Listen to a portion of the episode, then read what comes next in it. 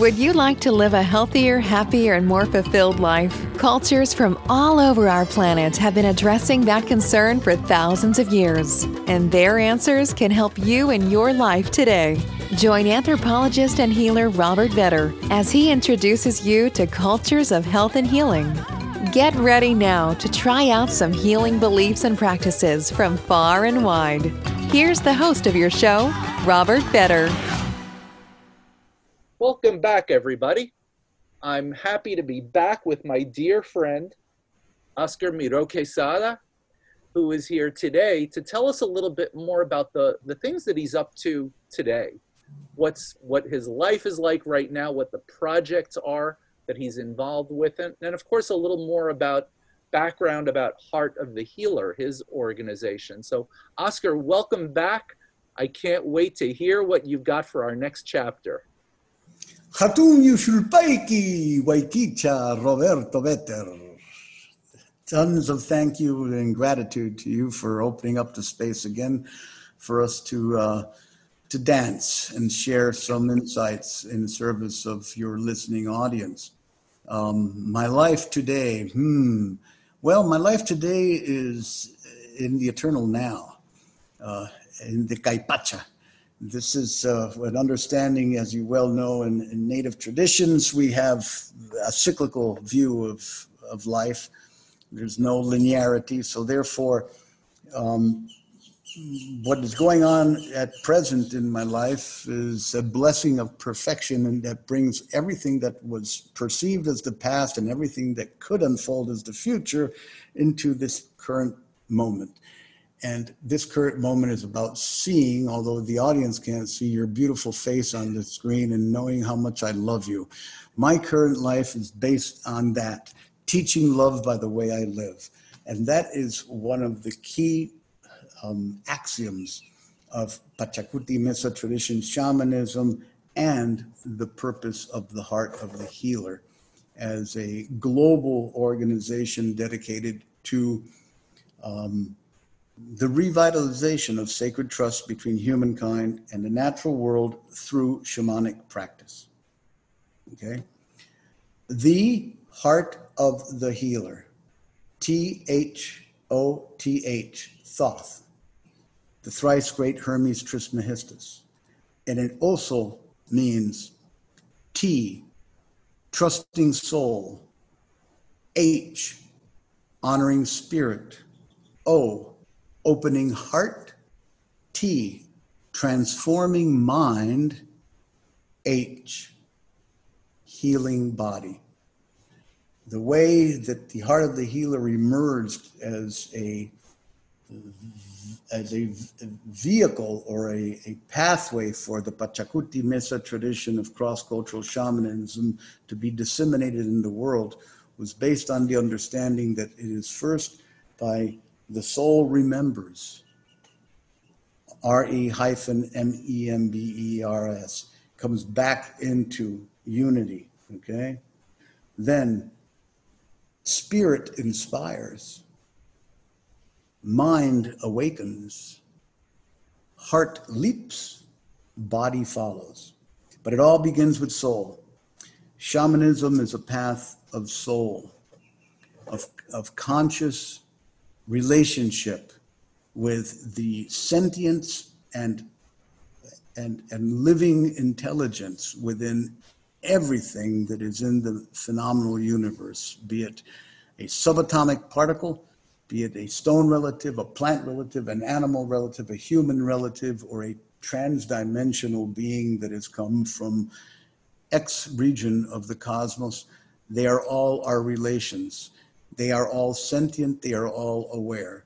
So, my life right now, as the founder of the Heart of the Healer, is to be an example of that um, multidimensional capacity to expand what it means to be human on this planet beyond just survival, beyond just feeding ourselves, housing ourselves, clothing ourselves, but in terms of service, in terms of selfless presence in the lives of all our relations, human and other.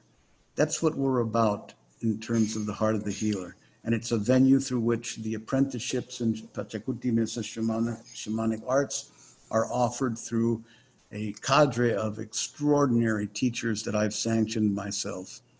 We are also, in the past, when we were a not for profit, were involved in various um, initiatives in terms of re- regenerative uh, living in, on planet Earth, including managing thousands of acres of virgin rainforest in Peru, creating a, a, a ceremonial center there, helping the um, uh, the indigenous peoples of Peru and the United States with various uh, uh, tribally sustaining uh, supports that we received, putting on international gatherings that invited healers and teachers from all over the world to participate, et cetera, et cetera. Right now, it is a the primary uh, um, convergence ground for the Pachacuti Mesa tradition global family to have a voice and to um, and to serve our planet in its next quantum evolutionary step from Homo sapiens to Homo galacticus to Homo galactus, and to becoming members of our star nations, and all that in healing service to the environment and to those who have forgotten that they are whole and are seeking a return to that remembering as a member of our rainbow tribe, the Kuichi Ayukuna. So that's in a nutshell what the heart of the healer is about right now. What I'm about right now is also continuing to express my wisdom teachings through online uh, uh, venues. Uh, hopefully, we'll be able to collaborate in something together, merging both of our medicine ways, as we spoke earlier, uh, in these times of, um, of shutdown and uh, and great creative opportunity to adapt these cyberspace technologies into shamanic uh, service, which is pretty exciting. Um, and then also, uh, I still have in-person workshops that I'm uh, that I have scheduled, in, that are intensives. Yet we'll see how the wonderfully unpredictable nature of life uh, shows itself to be, whether they take or not. It's all a matter of uh, being patient and just holding space for everything that is in motion to harmonize at a certain level that allows a window of opportunity to make that evolutionary leap to a healthier lifestyle on planet that will allow us to continue with our in-person work or not. Um, I'm also uh, recently in 2019 took a sabbatical from my work, much of which included uh, returning to retrace my steps in Peru at the uh, ancestral um, sites, uh, ceremonial sites, and the mating ground of Camasca Curanderismo, uh, which led me to go back to Salas, where I did my early apprenticeship with Don Celso Rojas, which sadly had been forgotten, him and his family. There wasn't one uh, living member still living in Salas. I did uh, meet Don Gaspar Chavez, an extraordinary elder, probably 82 years old now, that uh, invited me to participate in one of his community mesadas in Salas, which was a return to the old days. You know, I, he laid out a mattress for me to sleep on in his mesa room. And these are very Spartan conditions. The only thing left from Don Celso's sugar cane uh, farm was uh, a dilapidated shack in which there were two squatters living there, one of which had uh, severe disseminated cancer, the woman, and had snuck in there. And, and, everybody knew that they were living there, but nobody did anything. It was, you know, abandoned land. But that's how uh, destitute many of these regions remain in Peru that you know, um, ironically, have their hotbeds of Peruvian healing, of, of folk healing, known as Gamasca curanderismo or Huachuma curanderismo, yet they are some of the most impoverished re- regions of, of the country. Yet the, the spirit of the people are remarkable uh, in terms of accepting that, yes, this is a stepping stone on their soul's evolution to becoming uh, more uh, refined beings of light that are able to express love as the main medicine in the world. This is not the case with all of these uh, indigenous populations, of course, that I'm referring to, but those the furthest away from metropolitan and urban areas have maintained that same type of spirit that their ancestors, uh, you know, uh, embodied through their example. So, in my retracing the steps, I rented a car and drove all the way from Lima up the Pan American Highway, stopping off at every sacred site I could find. Paramonga, Caral, went up to um, Casma and from there into Huaraz and into Chavin de Huántar, where I was able to spend time face to face, body to body with the greatest deity of the originating peoples of this lineage of Gamasca Curanderismo, known as El Lanzón, this uh, four meter high basaltic andesite stone carving of a combination of a feline, of a serpent, and of a harpy eagle very fierce, but a place of great shamanic initiation for the Chavin uh, priest and priestesshood.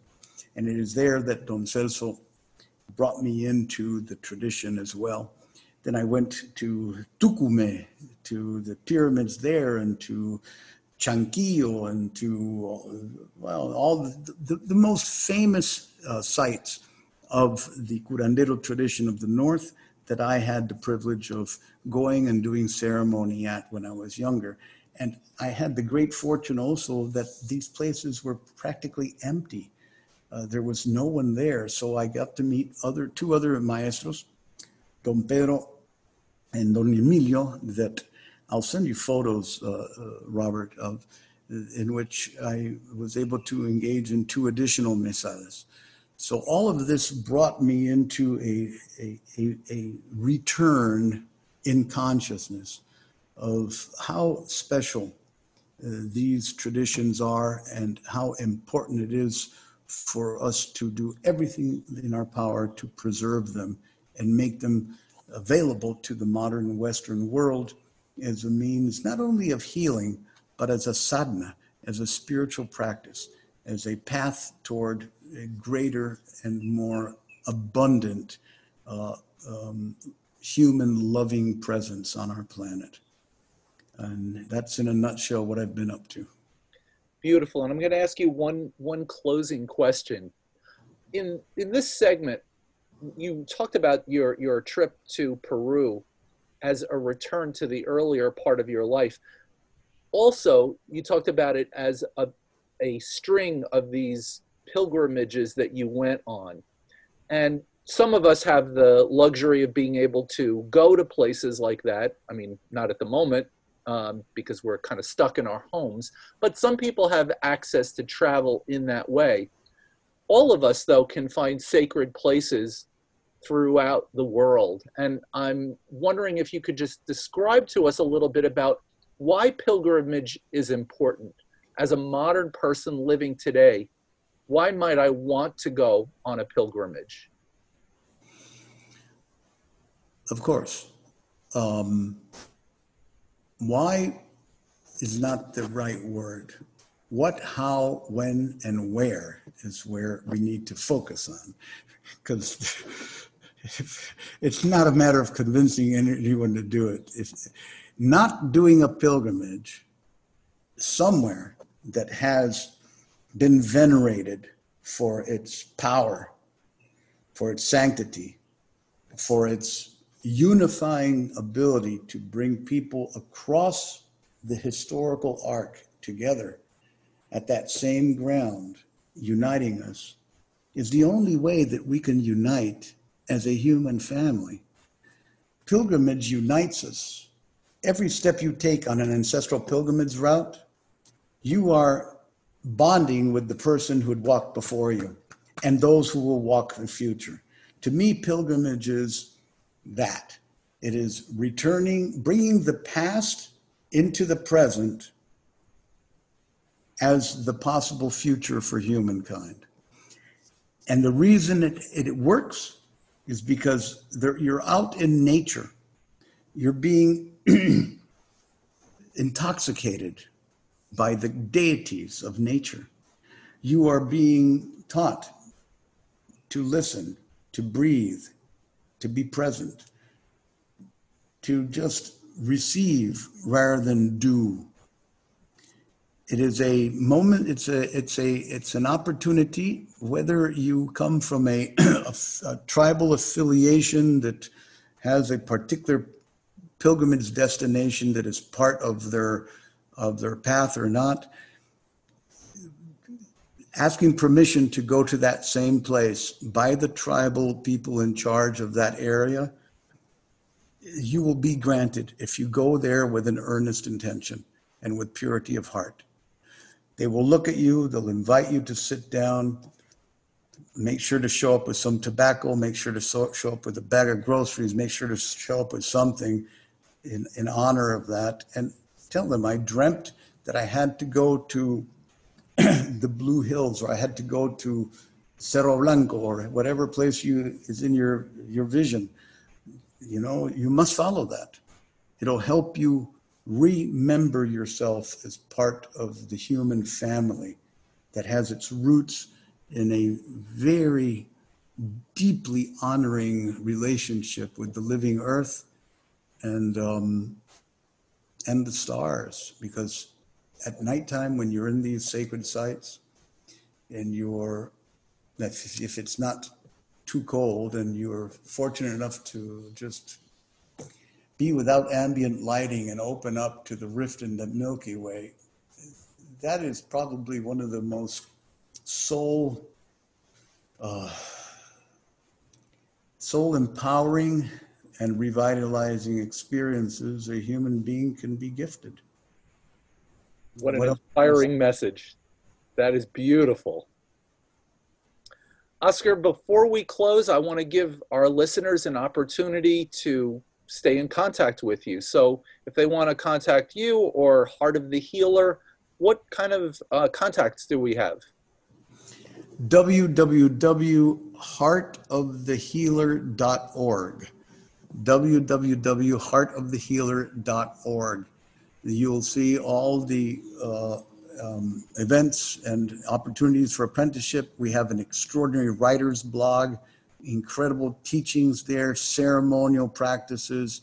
We are, it's like a, a, a, a, a smorgasbord, but of very organized foods that feed your body, your heart, your spirit, your mind, and your soul check it out, heartofthehealer.org. I also offer some of my teachings online through the Shift Network and through Glidewing.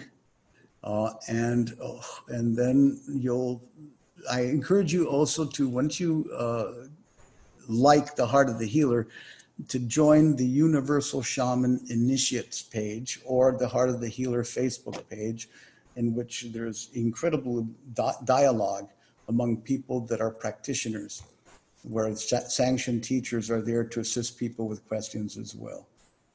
And so much more to experience. Mm-hmm. So much wisdom. I really appreciate your time with us over the course of these three sessions, and I hope our listeners will take you up on that opportunity to learn more. Honoring soul. Thank you, Oscar. Love you, brother. Love you back. Thank you thanks so much. For everybody, thanks everybody for listening. We'll see you soon.